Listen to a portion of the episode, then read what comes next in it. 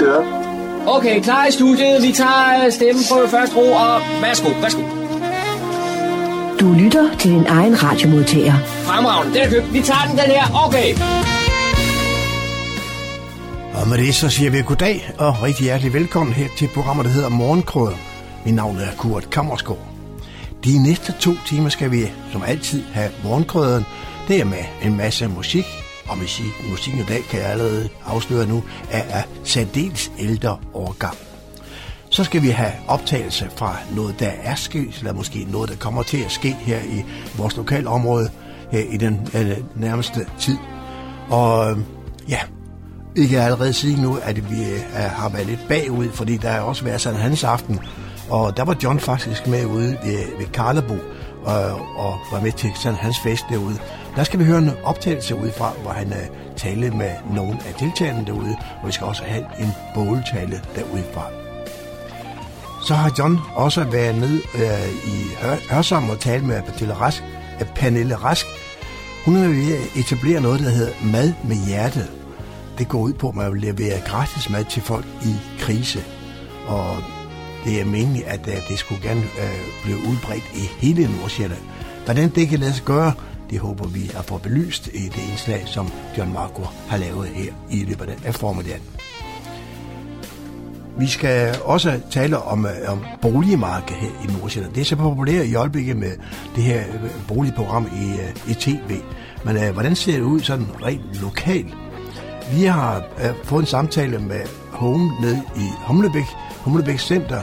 Han hedder John Mark Hemming, og han skal fortælle lidt om, hvordan det ser ud her rent lokalt i boligmarkedet. Er det tidspunktet nu, eller skal man vente til det bliver vinter, eller hvordan er det nu lige? Hvad har vi så mere? Jo, John har også været en, øh, en tur øh, inde på Akseltorv inde i Hesseøer, hvor der om torsdagen, der er der torsdags jazzaften dernede. Der har han talt med en af stadeholderne derinde, og også med en orkesterleder, som vi skal løbe et samtale med.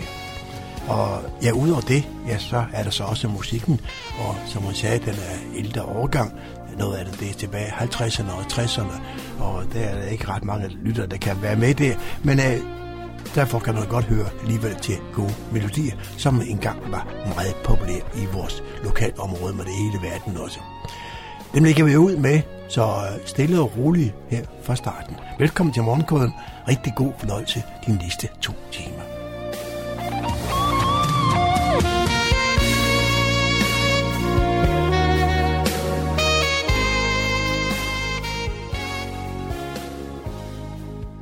Det er søndag den treogtyvende juni, Sankt Hans aften, og jeg er taget til præstegården i Karlebo, og her træffer jeg sognepræst Kirsten Johansen. Kirsten, vi skal til at brænde et Sankt Hansbål af. Ja, og det glæder vi os jo rigtig meget til. Det er en skøn aften. Det blæser næsten ikke, så det er jo perfekt. Og sidste år måtte vi ikke, fordi der var afbrændingsforbud. Så det må, det må være virkelig tørt, vores bål. Nu er det jo kun et par dage siden, at det var egentlig midsommer, som jo egentlig er en hedensk skik. Ja, det ved jeg ikke, om det er. Altså, det er det måske oprindeligt, men, men det er jo Johan Støberens fødselsdag. Sankt Hans. Så, så det er vel sådan en blanding af, at, at den hedenske skik så har fået en eller anden kristen helgen. Altså, sådan er det jo gået med meget. Også med julen for eksempel. Det er jo det samme. Altså, at, at de oprindelige hedenske øh, festdage, de fik, fik øh, et, et præg af, at kristendommen var kommet til Danmark. Og det samme med Sankt Hans. Men selve afbrændingen af bålet og heksen, det er jo ikke noget, vi som kirke kan stå indenfor, kan man sige.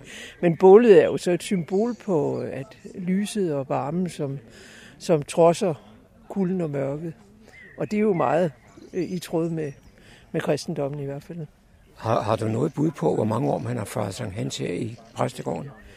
Altså, jeg har været her i treogtyve år, og min forgænger Preben Juel Jensen gjorde det også, så jeg vil da tro, at sådan tredive til fyrre år i hvert fald, men muligvis endnu tidligere. Men det, jeg kan huske lige fra jeg kom, at, at man har gjort det. Mens jeg talte med sognepræst Kirsten Johansen, gik spejderne fakkeltog fra Møllebakken mod kirken. Da de kom frem, smed de faklerne i bålet, der således blev tændt. Hjertelig velkommen til Sankt Hans her i Karlebo. Og I kan se, at der er allerede godt gang i bålet, fordi det har jo ventet et par år. på at få lov til at blive tændt. Sidste år måtte vi ikke have bål, men i år er det jo helt perfekt, så det er dejligt. Dejligt at se så mange af jer og spejderne med alle deres fakler. Og jeg synes, vi skal begynde med at synge den første sang, Danmark nu blunder den lyse nat. Og herude i Karlebo, der synger vi jo godt med, ikke også? Ja, det er godt. Danmark nu blunder den lyse nat. Når du står byen kukker i skov og kran, Vesterhavet og Kattegat synger imens de dukker, sagte som sang Danmark nu vågner med søg og blå. Som du måske bemærkede, så var det lidt svært at få startet alle samtidig, da man skulle synge sangen. Der kom også nogle store skrat. Det var fra det opstillede lydanlæg. Så fik vi sunget den første sang, og det er jo et utroligt flot bål, vi har. Nu vil vi høre øh, årets tale, og det er min kollega Karina Juhl-Kanne, som er kommet for at, for at sige noget til os. God aften og rigtig glædelig midsommer. Jeg er jo meget glad for, at jeg får lov til at holde den her båltale. Øh, for det er ikke kun heksen, der har måttet vente et år. Talen har også ligget i skuffen i et år. Vi fik jo ikke lov at sætte fut i fejremåret sidste år. Hvad Sankt Hans betyder for den enkelte, det er nok ret forskelligt. Jeg forestiller mig, at de fleste af os glæder os til samværet med andre. For nogen er Sankt Hans dog også anledning til en vis dårlig samvittighed, men det er vist mest hos dem, der ikke har nået at få klippet hækken. For langt de fleste af os, der den her aften en kærkommen lejlighed til at være sammen med venner og familie og naboer. Sankt Hans aften indikerer, at året vender nu. Det er allerede midsommer, og de lange og for vores land så berømte, lyse og magiske nætter, de er siden i forgårs allerede så småt på retur, og det er netop som sommeren skal til at begynde. Men Sankt Hans markerer også, at der nu kun er et halvt år til jul. Julen, der ligesom Sankt Hans fra gammel tid har været en lysfest, en fejring af, at lyset i sidste ende vinder over mørket. I kristendommen er julen den store højtid, men jeg har nu altid syntes, at julen godt kunne lære lidt af Sankt Hans.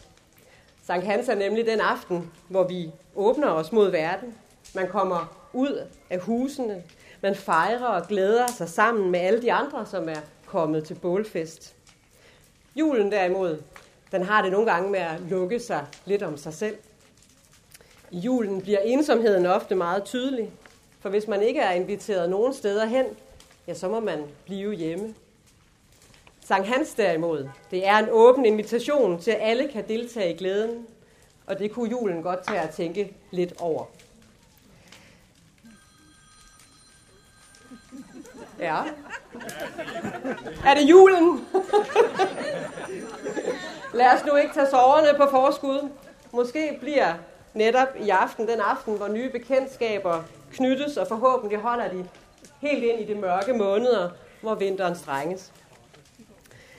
Sankt Hans er den dag i dag stykket sammen mange forskellige og forskellige artede traditioner, religioner og forskellige egenspræg, hver med sit udspring. I den kristne tradition er det en fødselsdagsfest. Det er Sankt Hans' fødselsdag. Og Sankt Hans, det er ham, der i Bibelen er kendt som Johannes Døberen. Vi fejrer og mindes ham blandt andet, fordi han havde mod til at sætte sig op imod de uretfærdigheder, som fandtes i det samfund, han levede i. Men netop på grund af sine meningers mod, måtte han også lade livet. Han tordnede mod hykleri og forkert opførsel, uden hensyn til, hvem det gik ud over. Han revsede høj som lav. Johannes Døberen var desværre hverken den første eller den sidste, der måtte lade livet i kampen for retfærdighed. Kigger vi ud på vores samfund i dag, ja, kigger vi lidt længere og ud over vores egne grænser, så er det tydeligt, at der stadig er rigtig meget at kæmpe for. Og selv i vores eget lille trygge Danmark, der er det helt at mørke kræfter har forsøgt at tage vores ytringsfrihed og lukke munden på os.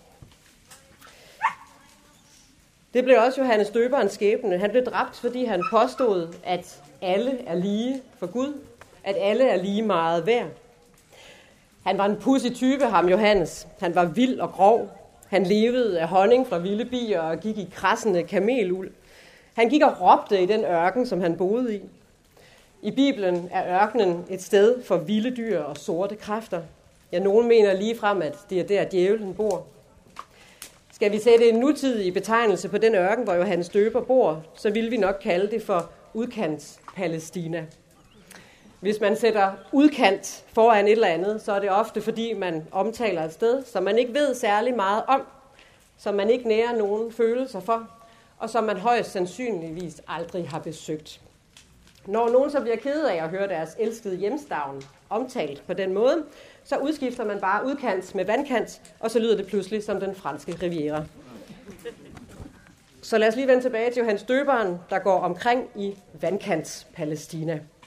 Der er han ikke den store trussel. Det bliver han først, da han åbner munden og taler magthaverne i Jerusalem imod. Resultatet bliver, at han får hugget hovedet af, fordi kong Herodes datter ønsker sig det på et sølvfad. Sådan lukkede man munden på besværlige personager for to tusind år siden i Palæstina. Vi kan prise os lykkelige for, at vi i dag har friheden til at samles og ytre os. Ofte er det noget, vi tager for givet. Jeg selv har aldrig oplevet andet. Så nogle gange glemmer vi nok, at det ikke altid har været sådan. Vi skal ikke længere tilbage end nitten femten, før vi kvinder fik lov til at være med til at stemme og bestemme, også uden for hjemmets fire vægge. Det er en medbestemmelsesret, som vi måske nok tager for givet, men som mange steder i verden er fuldstændig utænkelig. Skruer, skruer, vi tiden, eller skruer vi tilbage i tiden, så er det heller ikke ret meget mere end tre hundrede år siden, at den sidste kvinde blev brændt på bålet her i Danmark i Jesu navn. Gennem tiden har vi kvinder ofte været brugt som billeder på det mørke og det onde. Tag nu bare historien om kong Herodes datter.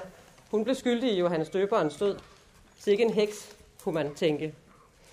Men engang der tændte man bålene for, at de skulle våge i netop den her særlige og magiske nat, hvor man mente, at alskens troldtøj, hekse og ondskab blev vakt til live. Og derfor samles vi, så vi i fællesskab kan jage det tiltagende mørke og den snigende ondskab på flugt. Det er det eneste rigtige at gøre, når hekse flyver rundt om ørerne på en, onde i sulet og kun ude på at sprede angst og nød. Nu er det nok mere myg, det sværmer med i aften. Hekse og troldtøj er ikke den største trussel i dagens Danmark, men lad os alligevel hjælpe hinanden med at jage de mørke kræfter, og ikke mindst ensomheden på flugt. Så kan vi ved fælles hjælp nå gennem vinteren og mørket alle sammen. Og kun sådan kan vi få glæde af lyset og livet. Det lys og det liv, der på trods af mørket altid venter på den anden side. Rigtig glædelig Sankt Hans.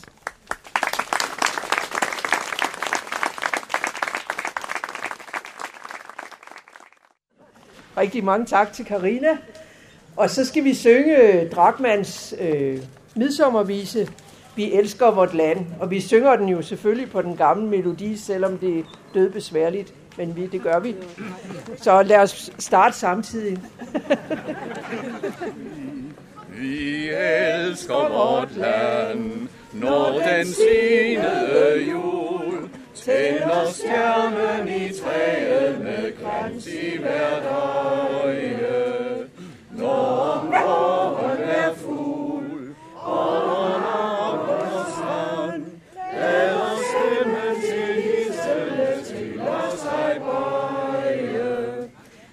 synger din lov og magt og ære. Vi kranser din navn og ønsker hjælpe. Men den skønneste krans bliver dog din Sankt Hans. Den er rundet af sommerens hjerter, så varme, så glæde. Men den skønneste krans bliver dog din Sankt Hans. Den er bundet af sommerens hjerter, så varme, så glæde. Vi elsker vort land, denne midsommervist. Efter afsyngning af midsommervisen var der en sammenkomst i Længe, hvor man kunne købe kaffe, kaffe, kage og øl og vand. Man havde også arrangeret skattejagt til børnene. Og derefter gik man ind i Karlebo Kirke for at være med til en lys- og musikgudstjeneste. Kirken var oplyst af levende lys, og der blev holdt en kort prædiken ved sognepræst Kirsten Johansen.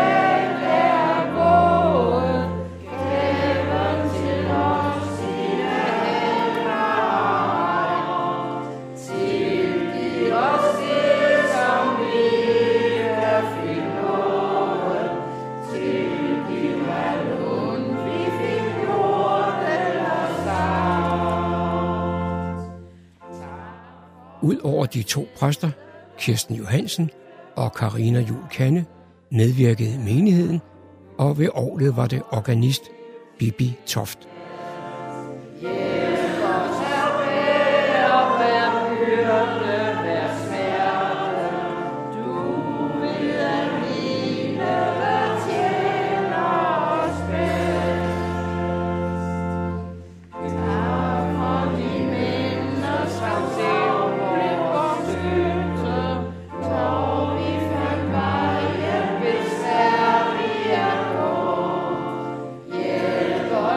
you.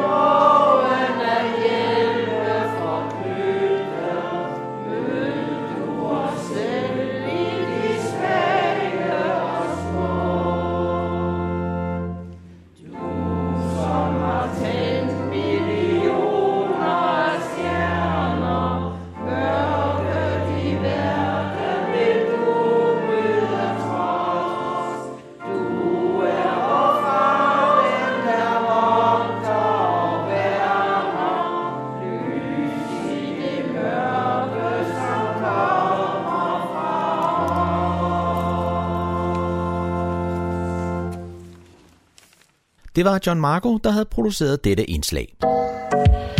Du lytter til Morgenkrøderen. Sommeren er over os, og mange mennesker de øh, bruger blandt andet sommeren på at kigge på huse.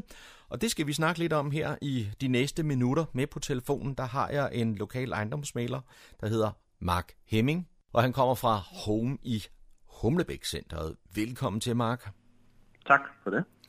Og du er sådan forholdsvis øh, ny, og øh, Home i Humlebæk Centeret er også forholdsvis ny. Øh, og øh, ja. Velkommen til øh, lokalområdet. Jo, tak. Men du er, nu er jo, jeg jo en... ikke, øh, altså, jeg er jo ikke ny selv, kan man sige. Personligt, jeg har jo boet i Humlebæk hele mit liv, så, øh, så på den måde er det jo ikke nyt for mig, men det er nyt rent arbejdsmæssigt. Øh, jeg har arbejdet hos øh, Home og i øvrigt som ejendomsmægler i en øh, årrække efterhånden, cirka ti år, så det er ikke sådan helt ukendt territorium, men der har jo ikke været nogen ejendomsmægler her i byen i øh, andet end, øh, end vores øh, kære konkurrenter. Så øh, nu øh, har vi valgt at prøve at åbne en forretning heroppe og se, om øh, vi kunne komme igennem med det. Så er der nogen, der kender Humlebæk rigtig godt. Så er det Mark Hemming, tænker jeg. Det vil jeg da selv våge at påstå. Jeg tror da godt, jeg kan udpege de fleste stier og, og, og sådan, hvad skal vi sige, attraktive øh, steder og pinpoints, som er interessant for, for køberne heroppe. Ja. Så øhm, nu har jeg jo, kan man sige, som barn kørt på cykel i området, øh, både på ved skov og strand, så, så man kender det da efterhånden rimelig godt. Men så mange øh, andre øh, bysamfund her i kommunen, så er der jo også en rivende udvikling, både med nybyggeri og, og så videre. Ja. Øh, så, så hvordan ser det ud sådan lokalt øh, i, i Humlebæk boligmarkedet, så hvis man lige skal ja, tage det? Altså Øh, Humlebæk er jo bestemt ikke nogen undtagelse, hvad angår det. Altså, det er også en, en by i udvikling på mange måder, og øh, man ser, at flere og flere gerne vil hertil. Det er primært folk fra Københavnsområdet, som rykker herop af. Øh, der er faktisk lavet en undersøgelse, øh, dem der har øh, Humlebæk Center hernede, som jo er nogle nye investorer, der købte det for nogle år siden. Øh, de fik lavet en undersøgelse, som faktisk viser, at der er et øh, akut boligbehov på cirka tusind nye boliger i Humlebæk P T. Det vil sige, det svarer til cirka tre tusind øh, beboere, der gerne vil flytte hertil. Så der bliver jo bygget lidt rundt omkring de steder, man nu kan få lov, men jeg er sikker på, at der formentlig også vil blive bygget lidt mere efterhånden, fordi øh, folk vil gerne hertil. Og hele området omkring Humlebæk Station og Humlebæk Centeret er jo også i en vis udvikling. Ja. Øhm, så det er jo også spændende at følge de kommende år. Det er rigtigt. Jeg håber, de kan blive enige om nogle, nogle gode og fornuftige ting. Altså, jeg ved jo, at øh, i hvert fald, at de gerne vil øh, have bygget også både lejligheder øh, og nye butikslokaler heroppe. Så, så, så nu må vi jo se, hvad de kan blive enige om det, men det er jo også både, både lidt politik i det også jo, så, så det er jo ikke rigtig noget, man kan sige, vi har den store indflydelse på. Ikke sådan lige umiddelbart. Men, men indledningsvis så nævnte jeg noget om, at sommeren det er sådan en meget god tid at gå og kigge på hus, øh, og, og er det sådan en korrekt øh, betragtning? Jamen altså, det er klart, det er jo altid øh, dejligt at, at vise ejendommen frem, når vejret er godt, øh, og det synes jo også, at køberne er lidt sjovere, når de kan komme ud, og der er lidt sol og lidt grønt, så alt andet lige er det da et godt tidspunkt at sælge ejendommen på, og øh, altså, øh, vi kan også se, at anden og tredje kvartal af de øh, to kvartaler, der bliver solgt flest ejendomme i løbet af året. Øhm, men dermed ikke sagt, at der jo ikke bliver solgt noget i både øh, første og sidste kvartal også, fordi det alt andet lige også er behovsafhængigt, når folk skal købe eller sælge bolig. Mm. Øhm, men, øh, men vi oplever jo klart et, et, behov, øh, et, et øget behov så i, i sommerperioden og forårsperioden. Det er der ingen tvivl om. Og så er der vel nogle ting, som man som øh, boligsælger måske skal være lidt opmærksom på. Øh, man skal måske sørge for at have slået øh, planen og klippet hækken og sådan noget der, så, så det ser pænt og attraktivt ud. Ja, altså man må sige, det er jo ikke øh, uden grund, at der er x antal forskellige boligprogrammer i fjernsynet, der fortæller lidt om, hvordan man skal gøre og sætte sin ejendom øh, i stand, inden man sætter den til salg, fordi det har øh, stor betydning for køberne, og det gælder om at kunne skabe nogle... hvad skal man sige, billeder og drømme ind i hovederne på folk, når de sidder i et meget øh, gennemsigtigt marked, hvor de fleste købere i dag bare sidder på deres telefon eller iPad og bladrer igennem den ene ejendom efter den anden, så er det meget godt, at man kan fremvise en ejendom, som, som giver en eller anden form for blikfang. Mm. Øh, fordi selvom øh, mange tror, at det kan folk godt se igennem, og de kan sagtens selv forestille sig øh, det ene med det andet, så, så er det desværre ikke helt rigtigt. Øh, Jeg kan tage mig selv som et eksempel. Da min hustru og jeg ville købe et hus her i Humlebæk for et par år siden, der var det en ejendom, der havde været til salg i, øh, i en periode, og en, en ældre herre, der havde haft den, og, øh, og også beboet den i over fyrre år. Og, og den var også indrettet derefter, øhm, og det vil sige, jeg tror, der var mange, der ikke helt kunne se øh, måske den røde tråd i det, og se mulighederne i det på samme måde, som vi så kunne. Øhm, og, og det gav en lidt længere liggetid På, på den ejendom der. Så øh, jeg vil sige, vi har sådan en lille, her hos Home har vi fået lavet sådan en lille øh, salgsfif-katalog med tooghalvtreds salgsfif, som man bare kan komme ned og få, hvis man har lyst til lidt inspiration. Og der bliver, går vi simpelthen igennem hele boligen, fra øh, toilet, øh, gennem køkken, bad, og så ellers de store rum, både indendørs og udendørs, hvad man eventuelt kan gøre for at øh, sætte sin ejendom øh, i lidt bedre stand og, og forfatning, inden man sætter den til salg. Og så kan man som sælger måske nogle gange ærge sig lidt over, så ja, det havde jeg også tænkt på, måske vi skulle have skiftet de der termovinduer, der er punkteret og så videre. Og så ja. gør man det så netop i forbindelse med et salg.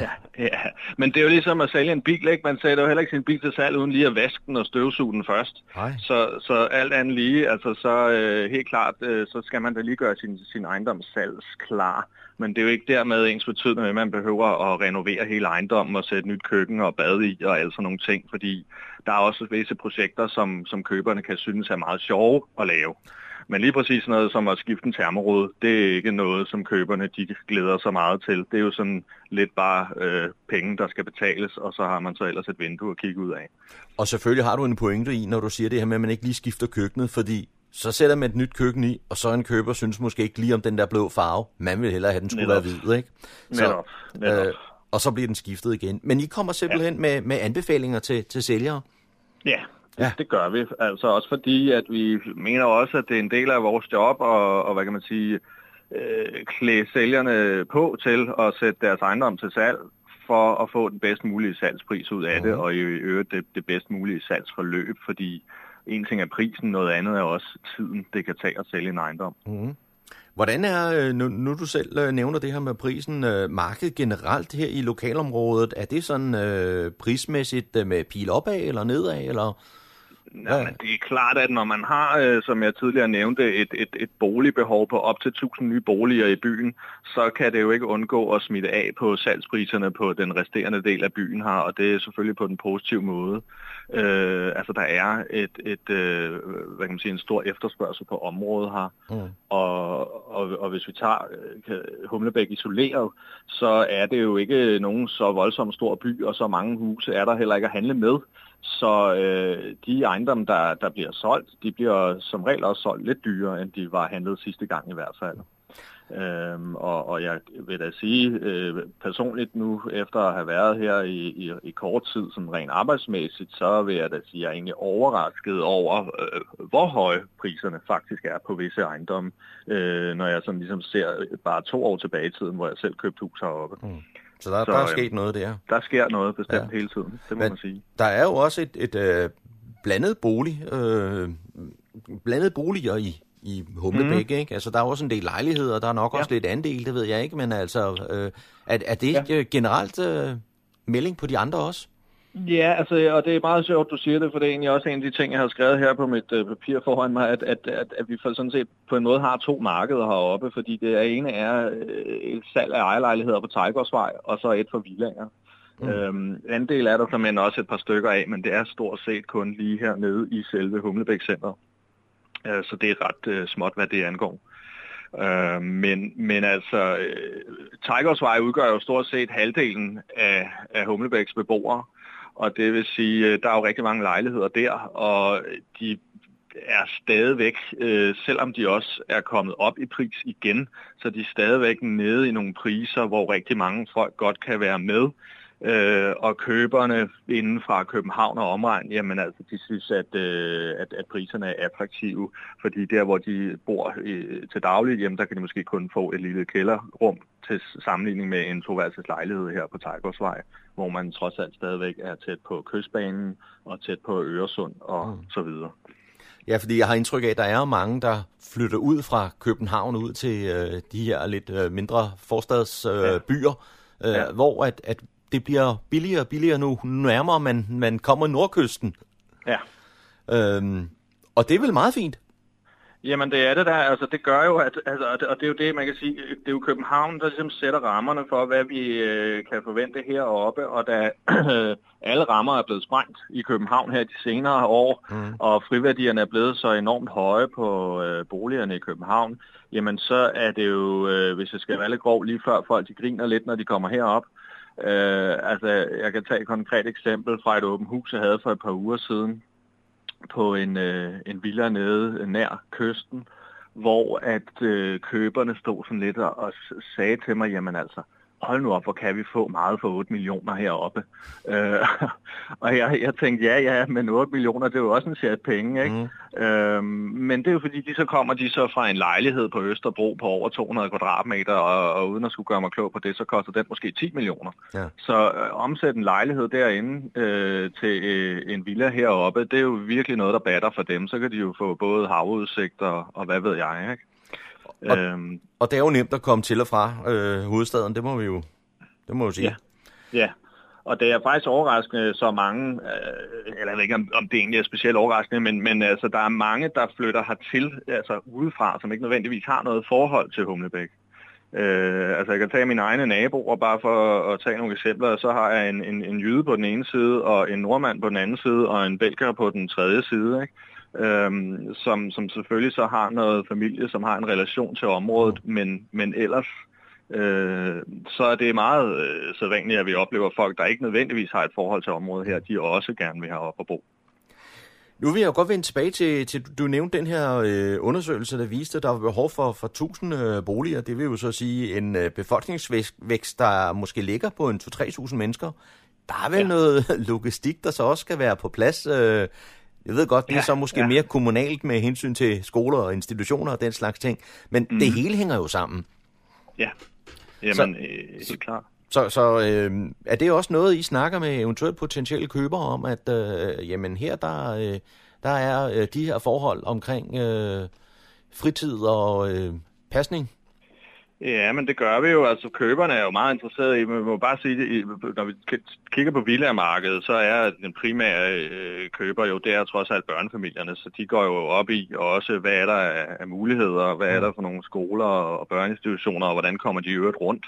Og jeg tror selv på, at noget af det også, der gør, at folk øh, godt kan lide at vælge Humlebæk, det er netop, fordi det er så godt for børn og unge at være her. Og det er da en af årsagen til, at øh, jeg også selv har valgt at blive her, øh, fordi jeg har simpelthen også været rundt og kigge på huse i andre områder. Men det der med at have børn, man kan sende ud på cykel, på cykelsti, og så kan de vitterligt komme fra den ene ende af Humlebæk til den anden ende af Humlebæk, næsten uanset hvor de skal hen, på et stisystem, uden at skulle krydse en vej. Mm. Det synes jeg vægter rigtig, rigtig tungt, og det ved jeg, det gør for mange børnefamilier. Den tryghed, der ligger i at kunne sende sine børn ud af døren, uden at skulle bekymre sig for ret meget. Mm.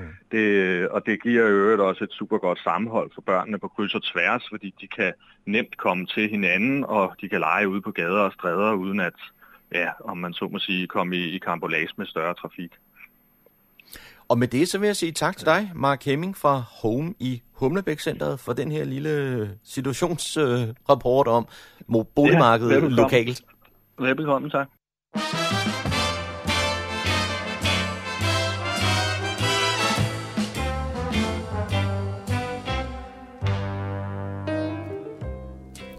Lytter til programmer, der hedder Morgenkrøden.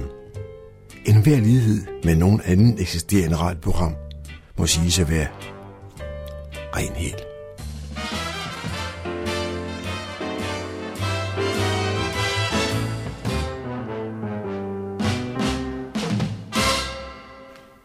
Jeg er taget til Pernille Rask, der bor i Hørsholm, og øh, vil høre noget om det projekt, der hedder Mad med Hjertet. Men allerførst, Pernille, hvad er du for en? Ja, hvad er jeg for en? Hvor, hvor meget tid har vi? Øh, jeg er tooghalvtreds år gammel og bor her i Hørsholm med min yngste datter og vores hund. Og øh, har vi boet otte måneder. Jeg har startet Mad med Hjertet i april måned. Der stiftede jeg organisationen, efter jeg var blevet fritstillet fra mit arbejde. Og så stod jeg jo der. Der havde jeg været tolv år. Og så tænkte jeg, nå, men hvad skal jeg så lave den sidste tredjedel af mit arbejdsliv? Så jeg lagde, jeg lagde hovedet blød, og jeg søgte også et par forskellige jobs. Jeg var også i en enkelt samtale, men jeg kunne hele tiden mærke, at jeg sådan... Jeg havde lidt modstand på at komme ind i den, den traditionelle trædemølle, som jeg havde været i hele mit arbejdsliv. Så jeg kunne godt mærke, at sådan, jeg, jeg arbejdede mig hen imod nogle andre muligheder. Så jeg lagde, jeg lagde simpelthen hovedet blød og mærkede efter, hvad der sådan tidligere har, har givet mig sådan en positiv energi. Og øh, jeg har arbejdet med syge familier, hvor vi har lavet mad til dem. Da jeg, en gang jeg boede i U S A i et et projekt hos en kirke, hvor vi udleverede mad også, som er helt i tråd med det, som vi skal nu. Og øh, så fik jeg vores øh, ældste barn, yngste barn derovre.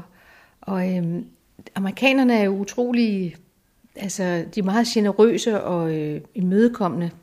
Så de første fjorten dage, hvor, hvor, hvor jeg var på barsel med, med Freja, der var vi simpelthen øh, så lykkelige. Øh, vi, vi fik mad leveret øh, på vores... Øh, dørtrin, og øh, ja, så vi skulle ikke spekulere på mad, eller at forberede det, eller købe ind, eller noget som helst. Og det kan jeg bare huske, det huskede jeg bare som, eller husker jeg som sådan en enorm øh, gave, øh, af, af, og næstekærlighed i virkeligheden også fra, fra andre mennesker, ikke? Og den generøsitet, som, øh, som, som vi oplevede der, det tænkte jeg, det, det skulle...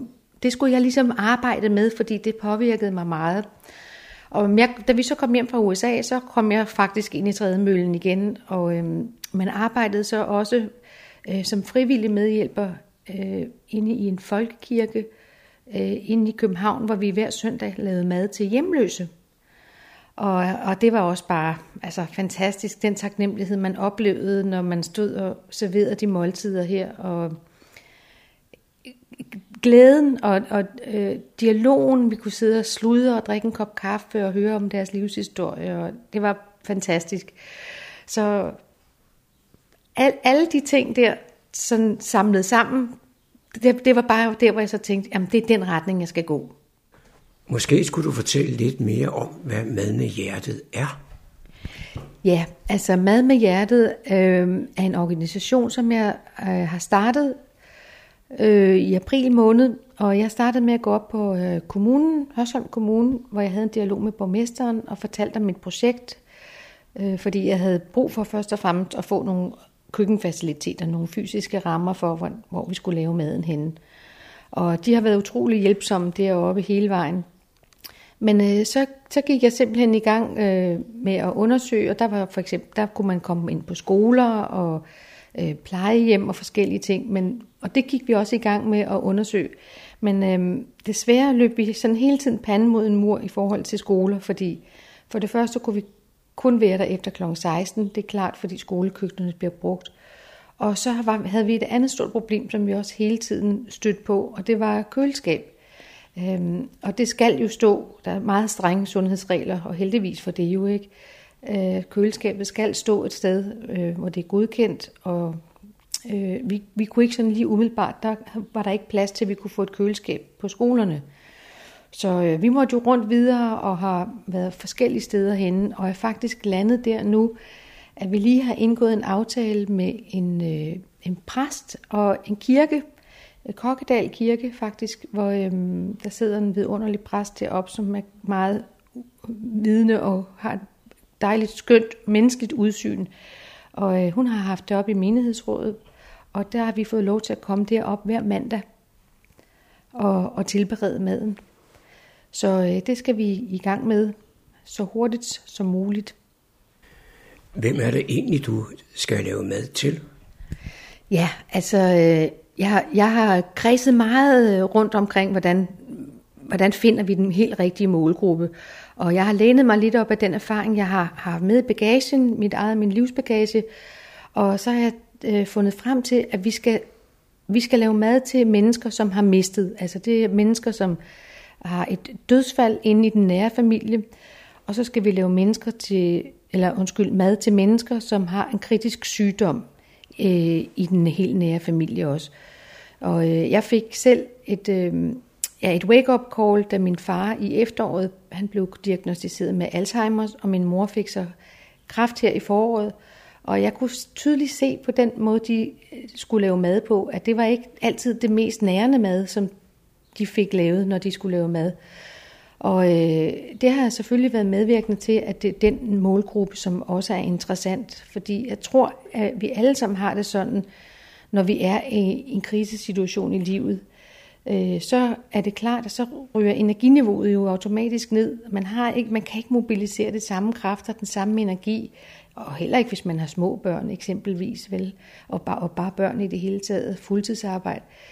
Og øh, så kan man måske være lidt tilbøjelig til at ty, ty til den nemme løsning. Og det er så her Mad med Hjertet kommer ind og siger, men det gør vi ikke.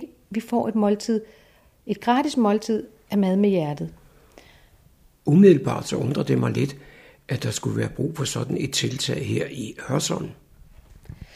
Ja, det, det, det er der faktisk flere personer, som har spurgt mig om, om, om det segment hører til her. Og der har jeg altså den holdning af at være, at være ramt af en krise, det bliver man i alle samfundslag. At være nede på energikontoen, det bliver man i alle samfundslag, også her. Og øh, jeg, jeg ved med mig selv, at jeg vil ikke sondre mellem, om øh, hvad for en økonomisk situation folk står i, fordi det her, det handler om næstekærlighed, det handler om at øh, kunne hjælpe der, hvor man kan, uagtet folks pengepunkt. Så, så et, et fair spørgsmål, og jeg har taget stilling til det, men, men det, det er mit svar. En ting er, at der skal laves mad. Det kræver naturligvis en hel del frivillige, og så kræver det naturligvis også mad. Ja, ja, det er rigtigt.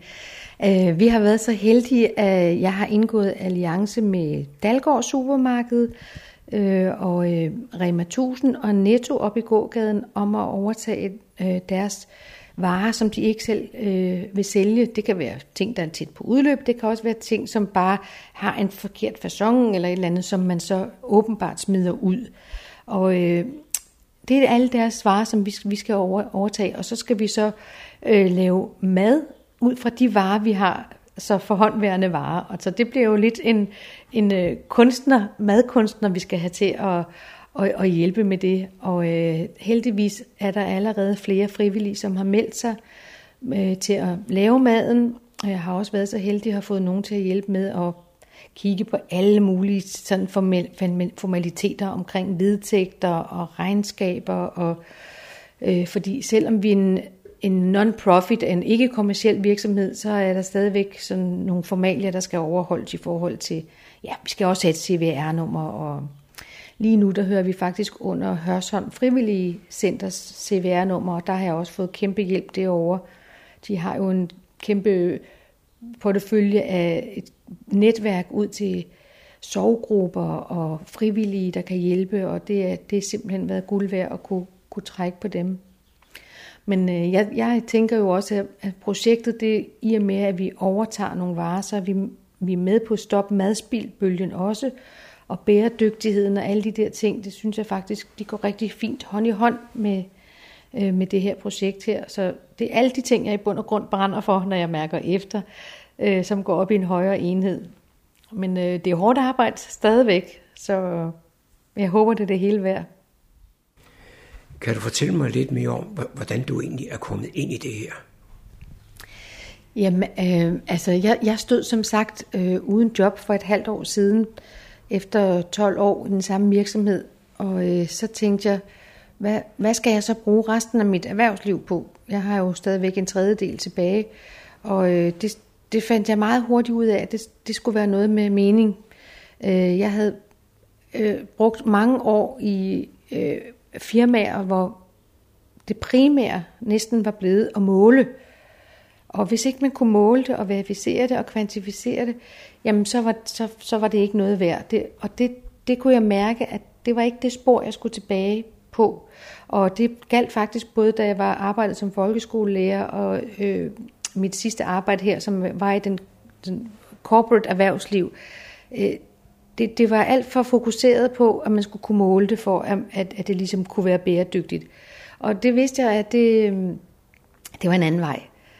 Så, så jeg tog mig nogle, nogle måneder, hvor jeg, hvor jeg virkelig lagde hovedet i blød og, og mærkede efter og, og, og fandt så frem til, også ved at snakke med min familie om, når de, hvordan havde de oplevet mig, når jeg havde arbejdet med de frivillige ting, og hvornår havde de oplevet, at jeg var gladest, og, og de bakkede mig op i, at det var det, var det spor, jeg skulle ud i. Og øh, jeg tror også, at målgruppen er, er der, og jeg tror også, at altså, vi rammer noget i tiden, så vi, vi er med i, sådan, i en tidsånd, hvor det er legitimt at sige også, at man, det føler jeg i hvert fald, det er blevet mere legitimt at erkende, at man ikke har det godt, og det, at man har rækket hånden ud, og at man har brug for hjælp. Og det er uanset, hvordan ens økonomiske situation og ens økonomiske ståsted, hvordan det er, så føler jeg, at det er blevet mere i orden. Og det tror jeg går lidt hånd i hånd med de der tendenser, fordi der er mange paradokser i det samfund, vi lever i. Vi er jo ekstremt rige, vi har aldrig været rigere, og alligevel så oplever man masser af mennesker, som sidder og er ensomme og ulykkelige og ikke har noget netværk. Og, øh, ja, og de der tabuer der, de er heldigvis i opbrud. Og det er, er sådan et projekt som mit projekt, det skal være med til at bløde det endnu mere op, og det skal være, øh, det skal være legitimt at tale om, når man ikke har det godt, og øh, at man har brug for hjælp. Vi sidder som, som sagt her i Hørsholm. Men så vidt jeg har forstået på dig, Pernille, så skal der også etableres andre steder i, i Nordsjælland. Ja, altså min ambition er, at øh, nu, nu finder vi lige ud af, hvad, hvad er behovet her i, i kommunen. Øh, vi starter jo med at lave mad en gang om ugen, og øh, så ser vi, finder vi ud af, hvor mange har behovet, og øh, øh, er det muligt, at vi kan lave det to gange om ugen, så, så gør vi også det. Og på sigt, der vil vi gerne brede os ud til de omkringliggende kommuner, og øh, meget ambitiøst, så også gerne hele Nordsjælland. Det, vil, det, er, jo, det er jo det ypperste mål, at, at, at nå det her, at kunne, kunne hjælpe så bredt. Øhm, men vi, vi skal først lige teste af, og se, hvor, hvor lander vi henne. Så at bygge det op lige så stille, ikke også? Og der kommer flere og flere ting på. Jeg har masser af tanker om også, hvordan man kan udvikle det. Øh, Men, men vi, nu, nu starter vi med, jeg forventer, at vi kommer i gang med det første måltid lige på den anden side af sommerferien. Og jeg skal have et møde med, med vores, vores lokale præst her om køkkenfaciliteterne i næste uge. Og øh, så er der nogle mange flere praktiske ting, der falder på plads. Og så skal vi så ud og værve øh, modtagere, og det, det bliver den svære del, fordi... Øh, hvor, Hvordan finder man, hvordan finder man personerne, men vi må ikke bare gå ud og banke på. Selvom projektet her, Mad med Hjertet, bliver drevet af frivillige, og maden øh, kommer fra diverse supermarkeder, så må det også kræve noget kapital. Ja, altså den, den beregning, jeg har, har, har lavet, det er jo, at det skal i udgangspunktet skal det hvile i sig selv. Øh, øh, men det, det er klart, at vi kommer til at have nogle udgifter til transport, og vi kommer til at have nogle markedsføringsudgifter og øh, finansiering af køleskab, og vi skal købe nogle krydderier og forklæder og sådan nogle ting.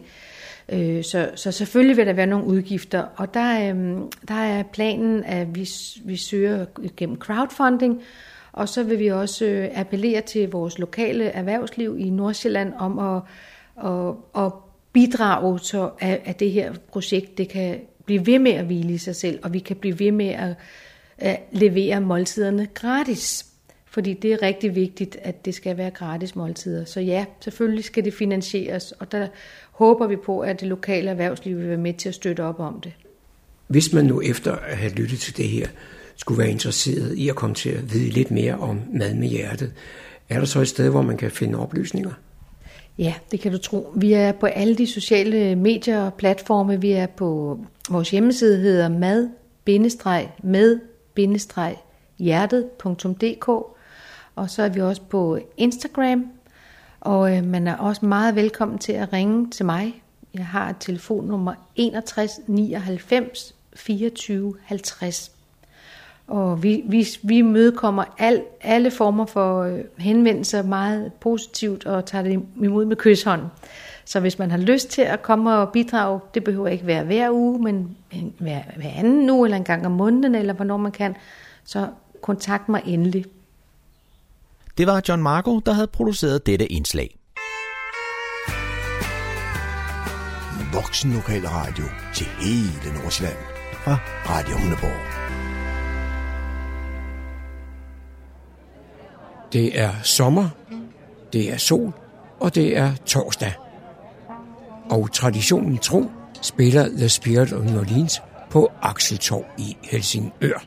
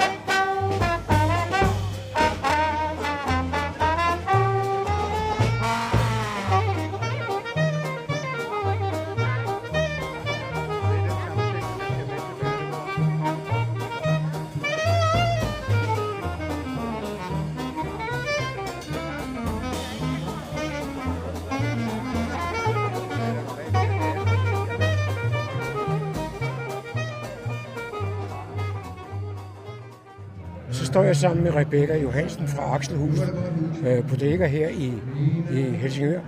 Og Rebecca, der er gang i den. Vi er så glade og så taknemmelige over, at solen skinner. Endelig kom den til os. Vi har jo været lidt udfordret, da jazzen startede. Øh, men nu er der jo fuldt hus, så alle er glade. Og øh, hvad er dit engagement i det her? Jamen det er faktisk, at øh, vi har haft det her nu, min mand og jeg, i, i ti år. Og har også øh, Ålsgaard Bodega og Aksel Bar. Og øh, sammen med vores kollega fra Holland, som også er lige ved siden af os, ved siden af Akselhus på Torvet, det er os, der står for jazzen. Så det er vi meget glade for at have gjort det i, uh, vi har haft det i tolv år, som sagt. Og nu var jeg klokken to, da det hele skulle til at starte, og jeg skal love, love mig for, at der var øh, liv i klodene. Du fejede rundt som en skolde, et eller andet.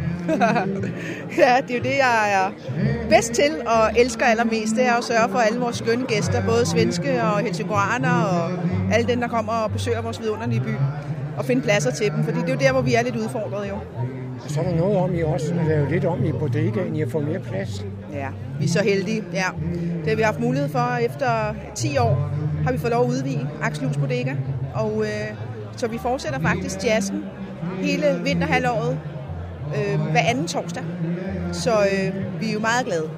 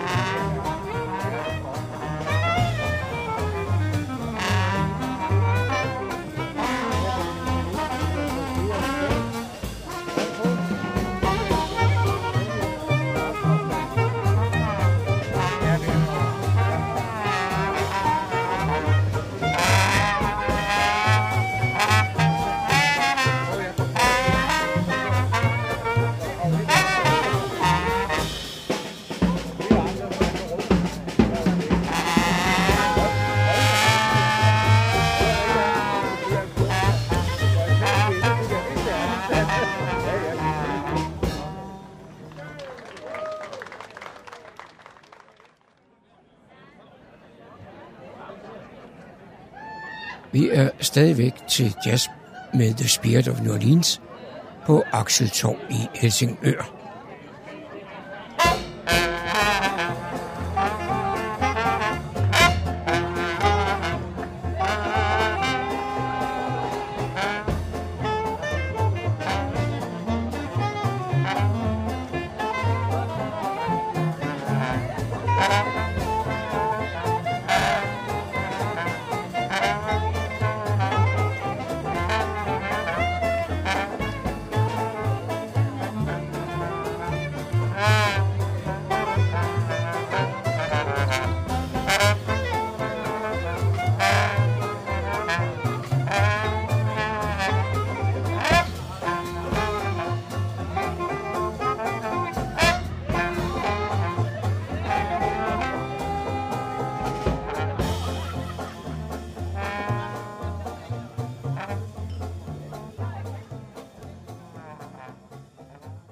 Så står jeg sammen med Preben Nissen, orkesterleder, bandleder i The Spirit of New Orleans. Og Preben, hvor gammel er dit band? Øh, ja, vi startede jo i nitten halvfjerds, så vi må være... Nej, det kan ikke være rigtigt, vel? Det var nitten halvfems. Det var jo det, det var. Jeg skulle bare se, om du kunne huske det. nitten halvfems, der startede vi, og det gjorde vi med ønske om at spille noget gospel og spirituals og hymns, og vi lavede jo i den, på daværende tidspunkt spillede vi faktisk kun i, i, i kirker, og, så, men efterhånden så har behovet været, at vi spillede andre steder. Vi blev inviteret til private festivaler, vi blev privat til store øh, festivaler rundt omkring i Europa, kom vi jo til osv. Så, så det har da accelereret lidt i hvert fald, så det blev ikke kun lille af kirkerkæste, men det var et ønske om at spille spirituelle hymner og gospel den om dengang i, i halvfems. Så vi har snart tredive års jubilæum jo. Og, og hvor længe har I spillet her på Akseltorv i Helsingør? Ja, har vi, i år der har vi faktisk spillet her tyve år. Jeg kan huske første gang, da, da vi kom her, der, der var jeg tror ikke mere end seks syv mennesker, der sad og, og, og, og lyttede på os. Og i dag der er jeg ved ikke, hvor mange hundrede, der, der, der var virkelig fyldt op fra den ene. Jeg, jeg kan så fortælle dig, at jeg kom klokken to, og I skulle til at starte. Der var de fleste af, af stolene og bordene optaget. Men så uh, Rebecca fra Akselhus på, på Dækka, hun fik travlt. Hun havde rækket lige så mange stole til her på pladsen. Nå, hvor sjovt. Ja, ja, sådan er det jo bare. Vi har fået lov til at sætte nogle flere stole ud. Der var ikke nok, så vi ansøgte kommunen om at få flere stole herude, så der sidder folk jo så rundt omkring, og det er jo bare utroligt feste med det her folkeliv, der er heroppe. Og vi spiller hver torsdag fra klokken den er fjorten til klokken den er sytten jo. Det er vores lille orkester, der spiller for Orleans jo. Men sommeren, den går jo på et eller andet tidspunkt på, på, på, på held. Ja. Og, men jazzen fortsætter? Ja, det er sådan, at øh, over på Akselhus, der har de fået lavet nye lokaler og udvidelse af, af restauranter, og der er, bliver så jazz hver anden, øh, hver anden øh, torsdag i, øh, i, i, i efteråret og forårsmåneden, så rykker vi herude igen. Så det glæder vi os jo meget til, jo. Så det er jo bare fint. Vi starter den tredje oktober, så fjorten dage, og så kører det jo sammen.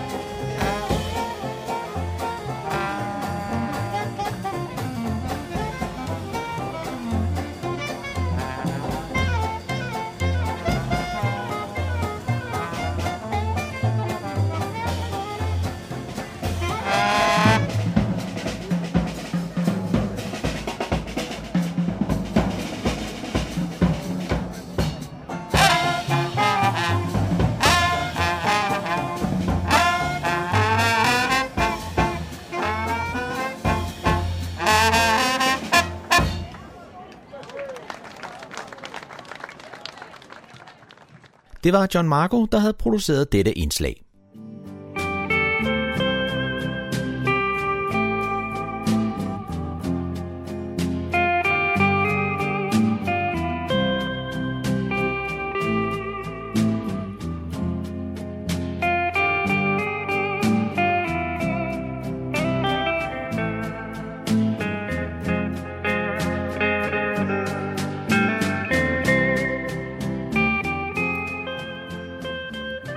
Disse toner fortæller os, at vi er nået til afslutningen på denne uges udgave af programmet, der hedder Morgenkrøden. Her fra redaktionen, som består af undertegnet, jeg hedder Kurt Kammersgaard. Ja, der siger jeg tak for nu, og på genhør en anden god gang.